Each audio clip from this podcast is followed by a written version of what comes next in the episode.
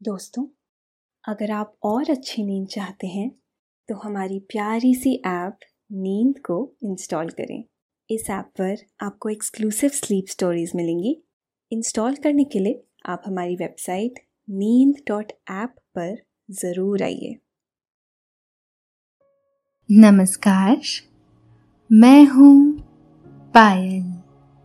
आज सुनिए लेखक कुमार रहमान की लिखी स्लीप स्टोरी कभी स्वीट डिश थी प्याज कुछ लोगों का कहना है कि अकेली ऐसी सब्ज़ी प्याज ही है जिसे पूरी दुनिया में खाया जाता है। प्याज ने हमारे घरों तक पहुँचने के लिए बहुत लंबा सफ़र तय किया है। यही कोई चार हज़ार साल से ज़्यादा का सफ़र? बताते हैं कि इसे सबसे पहले मध्य एशिया में उगाया गया था। इसके बाद ये पूरी दुनिया में फैलता चला गया। यहाँ तक कि मिस्र भी पहुँच गया। वहाँ के पिरामिडों तक में इसके चित्र मौजूद हैं। चीन और भारत पूरी दुनिया की तकरीबन आधी प्याज उगाते हैं। लेकिन खाने के मामले में ये दोनों ही देश फिसड्डी हैं। प्याज खाने को लेकर लिबिया के लोग पहले नंबर पे हैं। उन्हें प्याज इतना ज़्यादा पसंद है कि किसी भी चीज़ में डालकर खाते हैं। इतनी महिमामयी होने के बावजूद प्याज से देवताओं का भोग लगाना वर्जित है। आखिर क्या है इसके पीछे की पूरी कहानी? ये हम आपको बताएँगे। लेकिन पहले आप अपने आसपास की सारी लाइट्स ऑफ़ करके आराम से लेट जाए और अपनी आँखें धीरे से बंद कर लीजिए। अब थोड़ा सा अपने शरीर को आराम दीजिए। थोड़ा और आराम।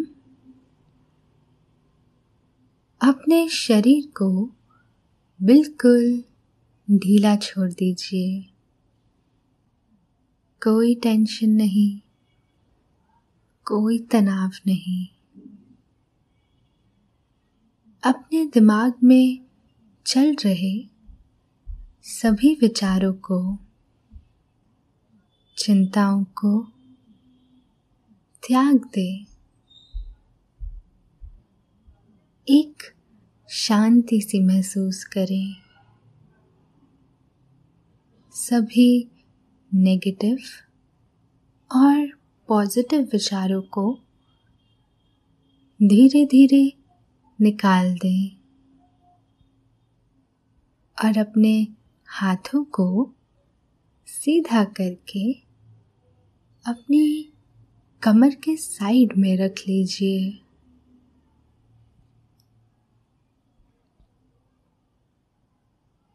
अब अपनी सांसों पर ध्यान लगाएँ। इसको धीमे या तेज नहीं करना है बस ध्यान देना है कि कैसे वो आपके नाक और गले में होते हुए फेफड़ों तक आ रही है और आपके फेफड़े फूल रहे हैं। और कैसे? वो आपके फेफड़ों से वापस गले और नाक के माध्यम से वापस निकल रही है। और अब आपके फेफड़े थोड़े सिकुड़ रहे हैं। मन शांत। एकदम शांत होता जा रहा है। आप अच्छा महसूस कर रहे हैं। खुद को काफ़ी हल्का फील कर रहे हैं। सब तरफ़ शांति है, सुकून है, खामोशी है। आज प्याज के बिना खाना पकाना मुश्किल सा लगता है। हालाँकि काफ़ी लोग अभी भी प्याज खाना पसंद नहीं करते। यही नहीं, धार्मिक तौर पर भी प्याज वर्जित खाद्य पदार्थ है। न तो इसका भोग लगाया जाता है और न ही इसे किसी प्रतिमा को अर्पित करते हैं। यहाँ तक कि मस्जिदों में भी प्याज खाकर जाने की मनाही है। पुराने समय में प्याज और लहसुन खाने वाले शहर से बाहर रहते थे। बावजूद इसके कि प्याज पूरी दुनिया में ही खूब खाया जाता है। पुराने समय में कुछ देशों में सफ़ेद प्याज को खाने के आखिर में स्वीट डिश के तौर पर इस्तेमाल करते थे। प्याज आज ही नहीं, पुराने वक्त से एक ज़रूरी चीज़ है। प्याज का इस्तेमाल चार हज़ार साल पहले से हो रहा है। उस वक्त भी ये व्यंजनों के लिए ज़रूरी सब्ज़ी थी। इसका पता मेसोपोटामिया काल के लेख से चला। 1985 में एक फ्रेंच पुरातत्वविद ने एक प्राचीन लेख को पढ़ने के बाद इस बारे में दुनिया को बताया। येल यूनिवर्सिटी के बेबीलोनिया संग्रह में मिट्टी की तीन स्लेट मौजूद हैं। इन्हें पाक कला के बारे में दुनिया की सबसे पुरानी किताब माना जाता है। इस स्लेट पर तीन लेख लिखे हुए हैं। मेसोपोटामिया की सभ्यता, इतिहास और पुरातत्व के विशेषज्ञ ज्या बोटेरा ने इस स्लेट की भाषा को समझा। उन्होंने बताया था कि मिट्टी की इस स्लेट पर बहुत ही क्लासिक खानों को पकाने की विधि लिखी है, जिस खास चीज़ का स्वाद उन लोगों को सबसे ज़्यादा पसंद था। निश्चित ही वह प्याज था। प्याज के चित्र मिस्र के पिरामिडों पर भी मिले हैं। यही नहीं, मम्मियों के साथ भी प्याज मिले हैं। मेसोपोटामिया के लोगों का प्याज के लिए ये प्यार आज भी बरकरार है। ये इस बात से भी समझा जा सकता है कि दुनिया के करीबन 175 देशों में प्याज पैदा होता है, जबकि खाते इससे ज़्यादा देश हैं।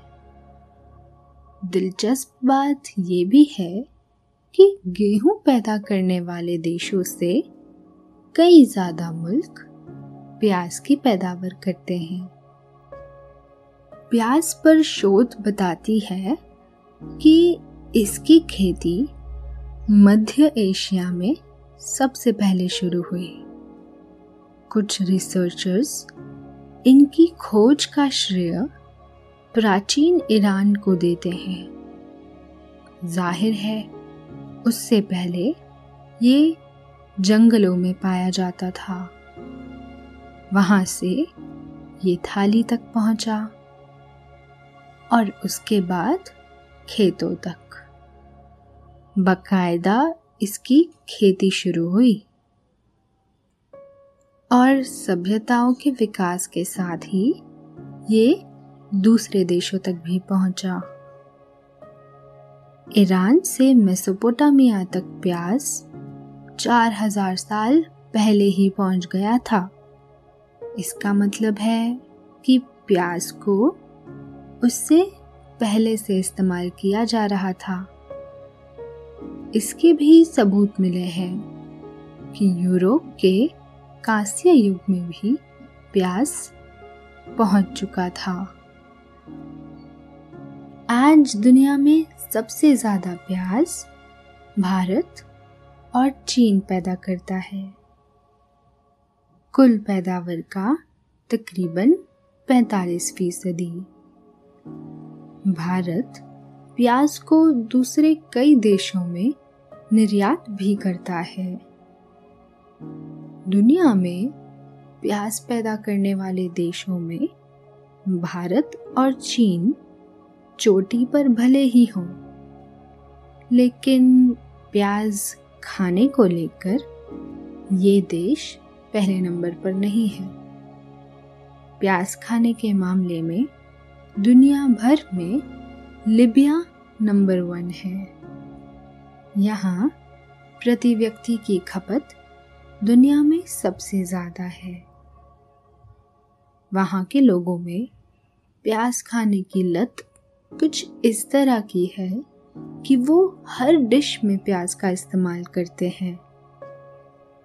लिबिया ही नहीं, पश्चिमी अफ्रीका के कई देशों में भी लोगों को प्याज बहुत पसंद है। वह इनका जमकर सेवन करते हैं। कहते हैं कि फ्रांसीसी लोग भी प्याज बहुत ज़्यादा इस्तेमाल करते हैं। भारत में इन देशों के मुकाबले प्याज भले ही कम खाया जाता है, लेकिन खबरों में यहाँ प्याज सबसे ज़्यादा रहता है। यहाँ प्याज खाने से ज़्यादा सियासत की वजह से चर्चा में रहता है। कई बार ये प्याज लोगों के ही नहीं, सरकारों के भी आँसू निकाल देता है। अपने देश में इसके खबरों में रहने की एक वजह ये भी है कि प्याज किचन का अभिन्न अंग है। इसके बिना तमाम लोगों को खाने का स्वाद नहीं मिलता है।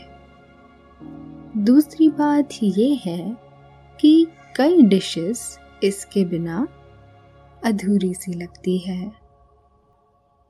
मुश्किल ये भी है कि प्याज का कोई विकल्प नहीं है। भारत में प्याज तकरीबन दो हज़ार हेक्टर क्षेत्रफल में उगाया जाता है। देश की बात करें तो महाराष्ट्र मध्य प्रदेश उड़ीसा, तमिलनाडु, कर्नाटक, उत्तर प्रदेश और गुजरात में सबसे ज़्यादा प्याज की खेती की जाती है। प्रदेशों में महाराष्ट्र में प्याज की खेती सबसे ज़्यादा होती है। यहाँ इसकी फ़सल साल में दो बार होती है। एक नवंबर में और दूसरी मई के महीने के आसपास होती है। महाराष्ट्र की प्याज को हम सब पूना और नासिक वाली प्याज के तौर पर जानते हैं। आम तौर पर तीन रंग का प्याज पाया जाता है। पीली, लाल और सफ़ेद। ये सफ़ेद प्याज कई खूबियों में अलग होती है। मैक्सिको के लोग सफ़ेद प्याज का इस्तेमाल खाना पकाने में सबसे ज़्यादा करते हैं। सफ़ेद प्याज में पानी की मात्रा दूसरे रंग की प्याजों से ज़्यादा होती है। दुनिया में सबसे ज़्यादा इस्तेमाल पीले और लाल रंग वाले प्याज का ही होता है। सफ़ेद प्याज के मुकाबले इसका स्वाद ज़्यादा तीखा और ज़्यादा तेज़ महक वाला होता है। पीले प्याज में सल्फ़र की मात्रा ज़्यादा होती है। सफ़ेद प्याज के मुकाबले पीले प्याज में पानी की मात्रा कम होती है। यही वजह है कि सफ़ेद की जगह पीला प्याज ज़्यादा समय तक रख कर इस्तेमाल किया जा सकता है। एक हरे रंग की प्याज भी होता है। ये वही प्याज है जिसे आम तौर पर सागा कहते हैं। यानी प्याज की बढ़त से पहले ही उसे हरे साग के साथ खेतों से निकाल लिया जाता है। इसके हरे पत्तों का इस्तेमाल सब्ज़ी और पकौड़े बनाने में किया जाता है।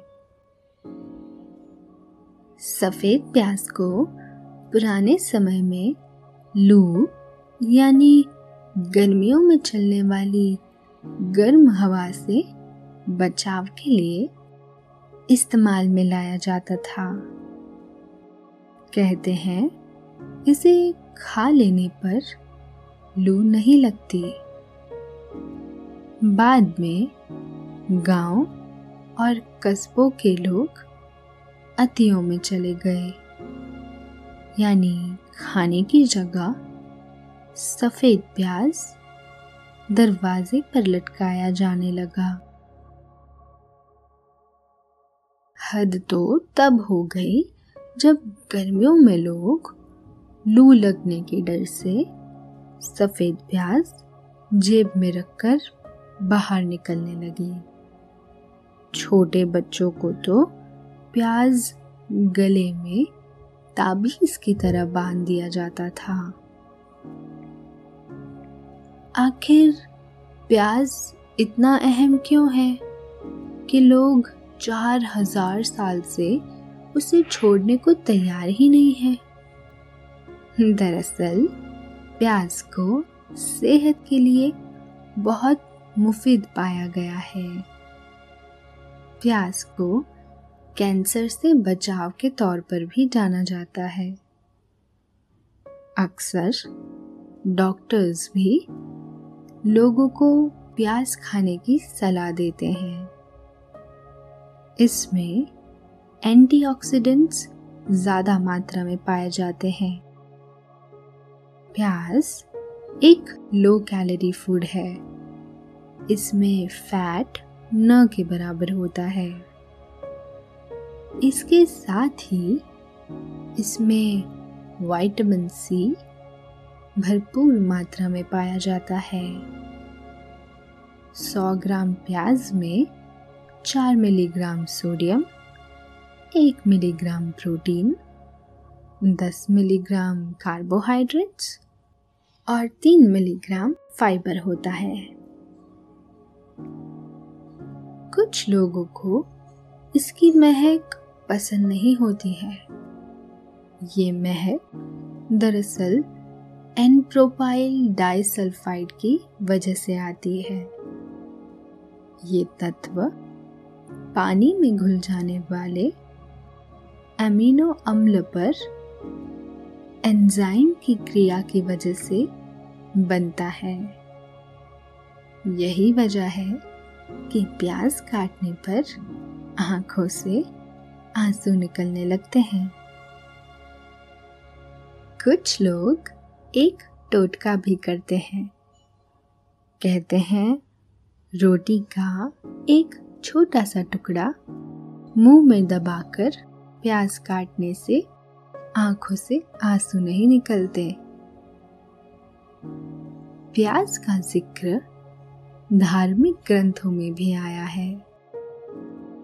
खास बात यह है कि सभी धर्मों में प्यास को धार्मिक स्थलों पर खाकर जाने या प्रसाद के रूप में चढ़ाने को वर्जित किया गया है। इसके बावजूद इसके स्वाद और खूबियों की वजह से ये हज़ारों सालों से खाने का काफ़ी अहम हिस्सा बना हुआ है। प्याज की उत्पत्ति के बारे में धार्मिक ग्रंथों में एक कथा के रूप में ज़िक्र मिलता है। कहते हैं, देवताओं और राक्षसों के बीच में समुद्र मंथन हुआ था। इस समुद्र मंथन से जैसे ही अमृत निकला, इसे पीने को लेकर देवताओं और राक्षसों के बीच में लड़ाई शुरू हो गई। ये अमृत राक्षसों के हाथ में न लगने पाए, इससे बचने के लिए भगवान विष्णु ने मोहिनी का रूप धारण कर लिया। मकसद था कि राक्षसों को भ्रमित कर दिया जाए। मोहिनी के रूप में विष्णु भगवान ने अमृत बांटना शुरू किया। तभी दो राक्षस, राहु और केतु, वहाँ आकर चुपचाप बैठ गए। विष्णु भगवान ने उन्हें देवता समझा और अमृत की बूंदे उन्हें भी दे दी। तुरंत ही सूर्य और चंद्रमा ने भगवान विष्णु को उनके राक्षस होने के बारे में बताया। इससे पहले कि अमृत उनके पेट में जाता, भगवान विष्णु ने उन दोनों का सिर काट दिया। अमृत गले से नीचे न पहुँच पाने की वजह से दोनों राक्षस नष्ट हो गए। लेकिन उनके मुँह में अमृत पहुँच गया था। इसलिए दोनों के मुख अमर हो गए। भगवान विष्णु के सर काटने से अमृत की जो बूंदे खून के रूप में धरती पर गिरी, उससे ही प्याज और लहसुन की उत्पत्ति हुई। अमृत से उत्पन्न होने की वजह से इन दोनों सब्जियों को रोगनाशक माना जाता है। क्योंकि लहसुन और प्याज राक्षसों के मुँह से गिरे अमृत की बूंदों से पैदा हुई, इसकी वजह से ही इसे देवताओं को अर्पित नहीं किया जाता। कहते हैं, अगर किचन में प्याज न हो तो स्वाद नहीं है। अरहर के दाल में प्याज का तड़का उसके स्वाद को कई गुना बढ़ा देता है। नॉन वेजिटेरियन डिशेस में तो प्याज सबसे ज़रूरी चीज़ है। न सिर्फ़ इससे स्वाद बढ़ता है, बल्कि ग्रेवी को भी इससे गाढ़ा किया जाता है। इसके अलावा प्याज का इस्तेमाल खसखस यानी पोस्ता की सब्ज़ी बनाने में भी किया जाता है। प्याज की चटनी और सलाद तो खाने का जायका बढ़ा ही देते हैं। यही नहीं, प्याज के छोटे टुकड़ों को सिरके में भी डालकर खाते हैं। प्याज तो वैसे भी फ़ायदेमंद है। सिरके की वजह से ये और मुफिद हो जाता है। आपने प्याज की ये गाथा सुनी। प्याज हज़ारों साल का सफ़र तय करने के बाद ही हमारे और आपके किचन तक पहुँचा है। अब आपके सोने का वक्त हो रहा है। नींद आपकी पलकों को भारी कर रही है। आपकी आँख खुद ब खुद बंद हुए जा रही है। गहरी नींद में शांति के साथ सो गए हैं।